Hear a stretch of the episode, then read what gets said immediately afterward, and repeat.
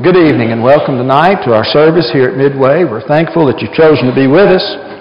I just got to tell you a little bit about what Larry told me this morning. Now, this was before the lesson this morning, before some preacher got long-winded and all that. He told me this morning, and I'm thinking it's probably his fault. He handed me the microphone this morning and he said, I put fresh batteries in it. You preach as long as you want to. And so that's his fault this morning that we went overtime. Now I want to tell you what he did tonight. He handed me the microphone tonight and told me, he said, I didn't check the batteries. And so I don't know if we, I don't know if we'll run out or not. But anyway, we'll do our best. I said this morning, I told some of uh, James or somebody, I said, I started to say this morning at the end, you know, we went overtime this morning. It was an important lesson and did have several who made comments in regard to the lesson and appreciating it and so forth. And I told James I started to, to say this morning that, you know, if you'll be back tonight, since we went overtime tonight, then we'll cut our lesson just a little bit short. I'll try to give you some of that time back tonight.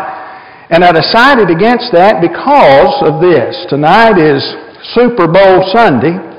And if I tried to cut my lesson short tonight, everybody would say he just wanted to go watch the Super Bowl. That's what that was what it was all about.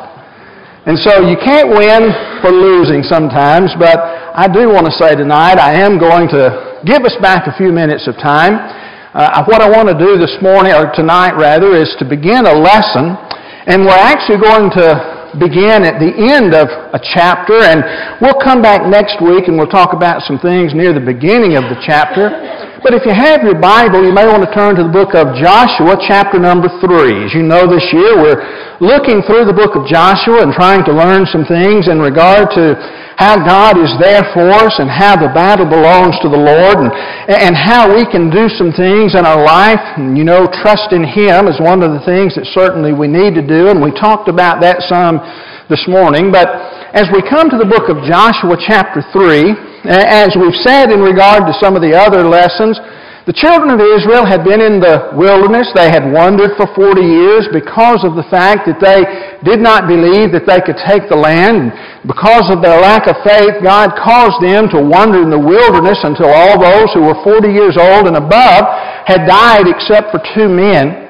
And now they have come to the end of that period of time. Those who were older, those who had come out of Egyptian bondage and were over the age of 40, they've all passed on now. And they're standing on the east side of Jordan. And God has brought them there and they're ready to go over. Last Sunday night we talked about chapter 2 and some things in regard to that. We looked at the life of Rahab and some of the things that surrounded her. But now the, the spies have already been over there. Everything is set, and they're ready to cross over the Jordan and begin taking the land that God had promised that He would give them. And so, put that picture in your mind. There's a river between them and the promised land. They, they had been all of those years, they had been out in this wilderness territory for all of those years, God had protected them. God had given them things that they needed. He had made sure that they survived. But now they're this close, if you will, to getting their possessions. They're this close to having what God has promised them. But if you have your Bible, turn with us, and I'm not going to put this on the screen tonight, but if you have your Bible, look at uh, Joshua chapter 3, and let's begin reading down in verse number 14 together. There the Bible says, So when the people set out from their tents to pass over Jordan with the priest bearing the ark of the covenant before the people, and we'll come back and talk about that next week. And as soon as those bearing the ark had come as far as the Jordan, and the feet of the priest bearing the ark were dipped in the brink of the water, now Jordan overflows all its banks throughout the time of harvest. The waters coming down from above stood and rose up in a heap very far away at Adam, the city that is beside Zarethan. And those flowing down toward the sea of Arabah, the salt sea, were completely cut off. And the people passed over opposite Jericho. Now the priest bearing the ark of the covenant of the Lord stood firmly on dry ground in the midst of the Jordan. And all Israel was passing over on dry ground until all the nation finished passing over Jordan. Now, what I want to do tonight is think about, again, the setting. They're here, they're ready to go over. God has given them instructions at the first part of the chapter. They're to follow after the ark. The priests are to pick up the ark, they're to take it, and they're to walk off into the Jordan. And the Bible says there that when that happened, God was going to do something. He was going to stop the waters. Eh, he was going to make them stack up. And if you notice in the reading, he, tells us where that was going to be done. He said it's going to be done at Adam, which is near Zarenath. And, if you look on a map, you can locate the, the place where that was. Eh, it, was about 20 miles north of Jericho. And it's, a, it's an amazing thing to think about why God would choose that place in order to stop the water. Now, notice what he said was going to happen. He was going to stop it from flowing. He was going to cause it to stack up. He was going to dam up the river, if you will, so that it could not flow on past. Everything would run down. It would get out of their way, but everything else would stack up. Now, in that location, in Adam, of that, that particular place, as best we can tell, that's a place where the banks were quite high at the Jordan River. And so you know when you dam up a river and the water continues to flow down, what it's going to do, it's going to spread out. God chose a place where He can contain the water. And so 20 miles north of where they were, God made it clear that, that it was going to be a great distance. He even told us where it was going to be uh, stopped, but all of the rest of that water came rolling down. But God stopped it 20 miles away from where they were. Everything else went on, and the Bible speaks about how they were to cross over. And again, just as they had been when they were crossing the Red Sea. These people, some of them, you know, could probably, having been children, uh, and, you know, even those who were below the age of 40, they could well remember when God caused the Red Sea to open up. But now, He stopped this river. And they're able to go across just like they did on the, in the Red Sea. They're able to go across on dry ground. It's an amazing thing when you think about what was going on, if you really and truly think about it. Now, I've heard people talk about the Jordan River. And, it's like, well, you know, you can't go and investigate the Jordan River but I've heard them say about the Jordan River, you know, it's just a little thing, and, and some people, you know, could almost put their foot in it and dam it up themselves. You know, stop it. It's, it's just a, a little thing. The Jordan River is approximately, on average, 98 feet in width. And it's anywhere on an average time from about 3 feet deep to about 10 feet deep. That's from the, the area where it flows. It, it flows down. It, it comes winding down the, uh, from the northern part of, uh, of uh, the, the promised land, and it winds down close to 200 miles. It's, it's not that far from top to bottom, but the way it sort of meanders down through there, it, it makes it quite long. But a lot of folks, you know, they'll say, that was not a not a major thing for them to have to cross over and to, to go into the promised land. You know, if you stuck your foot in it, you'd stop it from flowing. Well, now you had approximately 2 million people or so who's going to have to go across that, but, but it's a little bit bigger than that stopping it up with your foot. 3 to 10 feet deep, 98 feet wide on, on average, okay? And so we began to get a little bit of a picture as to what's happening here as they're about to cross over into the promised land. But I want to call your attention and bring you back to reality, I guess, just a little bit. And in doing that tonight, we're going to call our lesson Jordan at the Overflowing. And the reason we're going to call it Jordan at the Overflowing is because of what we read in verse number 15. Now, I did put that one on the screen, and because I'm so far away, my, my mouse doesn't want to work. Whoop, I need to back up a little bit. Well, let me just leave it right there for you. Genesis chapter 3, verse 15. If you notice there, they're there, and the Bible speaks about Jordan at the overflowing. Now, it's about 98 feet or so on average wide, but when it floods. In many places, it can get to be up to half mile wide. We're not talking about some little bitty river. We're talking about, you know, something that's pretty, pretty substantial, pretty major, especially when you've got to carry two million people or so across it. And you've got the military that has to cross over, and not only that, but you've got all of the, the children and the women and, and supplies and all of those kinds of things. And, so you get that, and, and we talk about Jordan at the overflowing. Well, what you're looking at on the screen, and I see that some are paying close attention, but when you're looking at this on the screen, what I decided to do was Google Jordan River at flood stage. And literally what you have, as a matter of fact, you'll see it'll focus sometimes on a sign that's sort of upstream, and that's written in, you know, the foreign language, the language of the, the area there. But what you're looking at is a section of the Jordan River at flood stage. And so now, when you begin reading Genesis, or rather Joshua chapter 3, verse 15, and the Bible talks about how that they were there and how that they are waiting to, uh, to be able to cross over, and it's at the flood stage, it's Jordan at the overflowing, you begin to get a picture.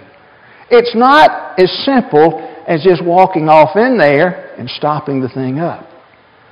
Now, now, what we have up here, what I have, I've got it looping over and over again. It's about 30 seconds long, but it's just looping over and over again. You're looking at the same footage, but I wanted to put that up there because I wanted you to see. And hopefully, when you look at that, it begins to give you a different picture. You know, I don't know about you, but I thought about, okay, now they came to the Jordan River, and, and when you see the picture of the river when John is baptizing in the Jordan, you know, it's always portrayed as a little river that just barely flows along. You know, it's, it's just one of those places that you just sort of wade out in the water and it looks like it never moves and it's almost like being in a, in a swimming pool kind of thing. I want you to understand it's not always like that. And I want you to understand tonight that God could have brought the children of Israel to this river and had them cross over at a different time. He didn't have to have them cross over when it was at flood stage. He could have brought them, you know, during the middle of the dry season so that it would have been easier for them to do, but that's just not necessarily God's way. The Bible talks about God and what He wanted to accomplish here as he brings his people to this promised land.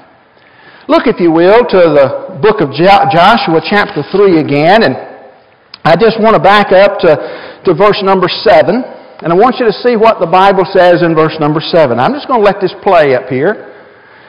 In Joshua chapter 3, verse 7, the Bible says, The Lord said to Joshua, Today I will begin to exalt you in the sight of all Israel, that they may know that as I was with Moses, so I will be with you.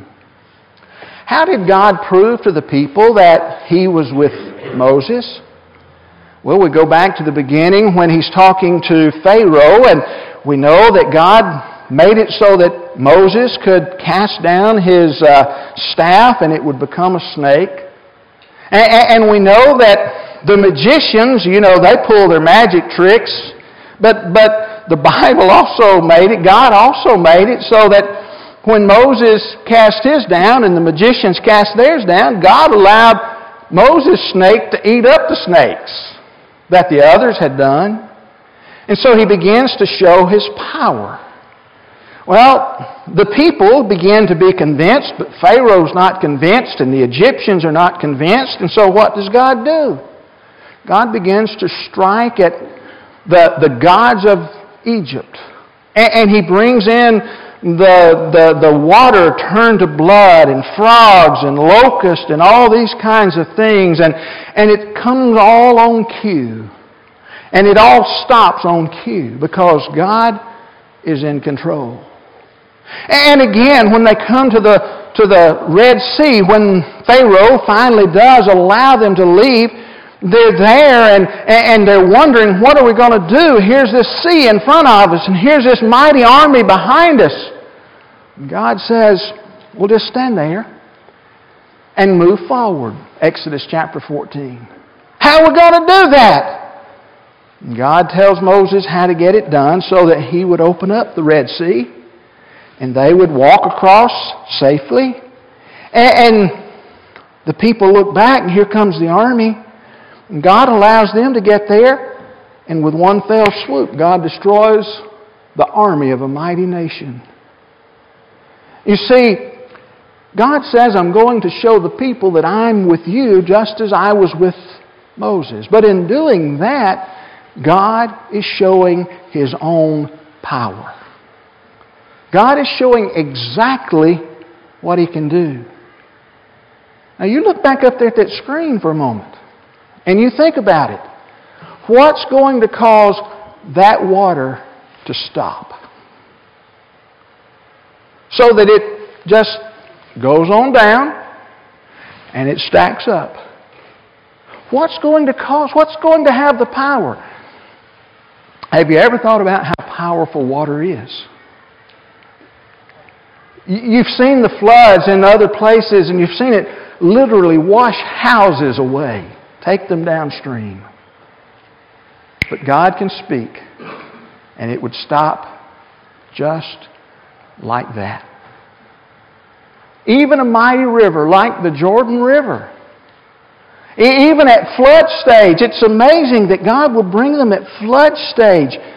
But it's there that God is going to establish His power to these people and show them that He is with, Mo, with Joshua and that he is, he is still the leader. He still cares for the children of Israel. He is still able to accomplish what He said He can accomplish. Now, we talked about Jericho last week, and, and we talked about how that the, the walls would fall down. And we won't actually read that happening until we get to chapter 6. We've still got a ways to go before that happens. How, how would you like to be the one who is looking at that walled city and you're wondering how we're going to conquer it? God begins to help them understand again. This is how we're going to do it. I can stop the river. I can put my mighty hand on the river so that you can just march right across with no problem whatsoever. I don't know about you, but when I look at things like this and I see, you know, this is modern day, this is modern day Jordan River. When I see things like this, and yet I know that God in His infinite wisdom and and by choice, he caused the people to come when the river was raging in a, in a fashion similar to this. That he's making a statement, he's making a point. I'm powerful enough to be with you. And so, number one, as we think about God and what He's doing here, He's showing His power. He's establishing Joshua that He is indeed the leader, but He's showing His power as to exactly who he is. But again, look and go back farther this time to verse number 5. And there the Bible says, Then Joshua said to the people, Consecrate yourselves, for tomorrow the Lord will do wonders among you. You see, that just sort of confirms what we said, but it's not God speaking with a loud voice out of heaven. It's not God doing some other kind of things, you know, that that could be considered to be a trick, God proves himself by his mighty wonders. I know the children of Israel, they had the opportunity to see a number of things that God could perform. The manna, Moses speaking to a rock and getting enough water out of it to feed millions of people plus their animals. They had seen a number of things. But just like the rest of us, they still had doubts along the way. How can you do this, God? How are you going to, to be able to, to make it possible for, for mighty things to happen like this river stopping and, and doing all of those kind. How will you be able to do it? You know, they're a little bit like us. We were talking about worry this morning, spent a long time talking about worry, and, and we talked about how Jesus gives us an alternative, and that is to trust in God. And we come along and we say something like, you know, that's really absurd. We've got to, we got to stand up for ourselves. We got to, we got to, you know, protect ourselves. We got to do it all ourselves. It's really absurd. And again, besides that, you know, uh, I really don't know if I can count on God. He's let me down in the past. God is making a statement. It's not absurd for God to stop a mighty river because He can. And if He can do that, listen, folks, He can take care of the problems in our lives. He can handle it. You can sit there and you can wonder about it all night long. I don't understand how God can stop a river like that. But He did.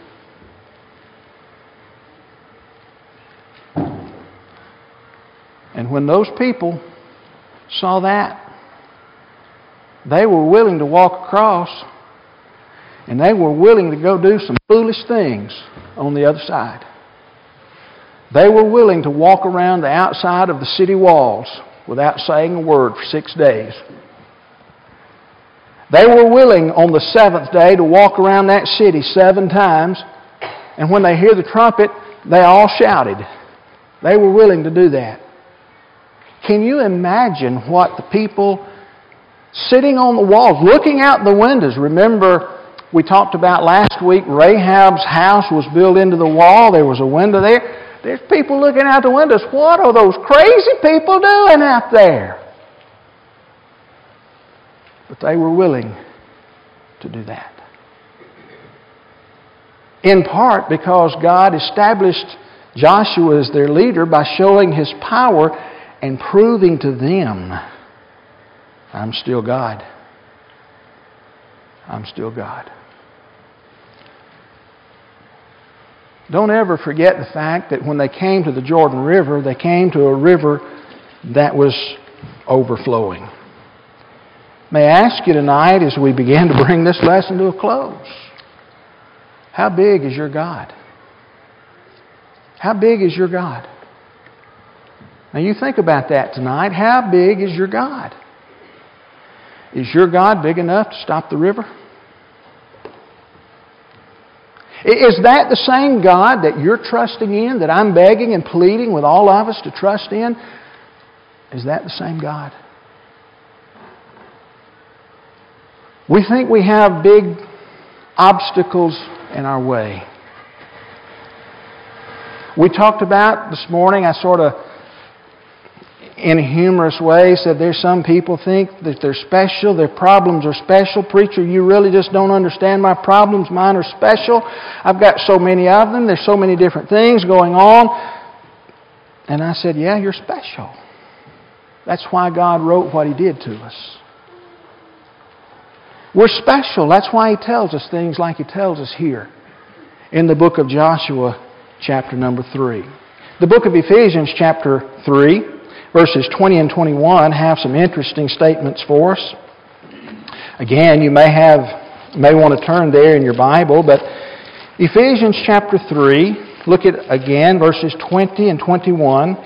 In, in that passage, the Apostle Paul, he, he has some things to say. He says, Now to him who is able to do far more abundantly than all we ask or think, according to the power at work within us, to Him be glory in the church and in Christ Jesus throughout all generations, forever and ever. Amen. My mind is not big enough to understand how, God, how big God is. Not big enough. I can't even think about things that God can do. And so, why in my life do I want to limit Him when I know He can do things like we're talking about Him doing tonight?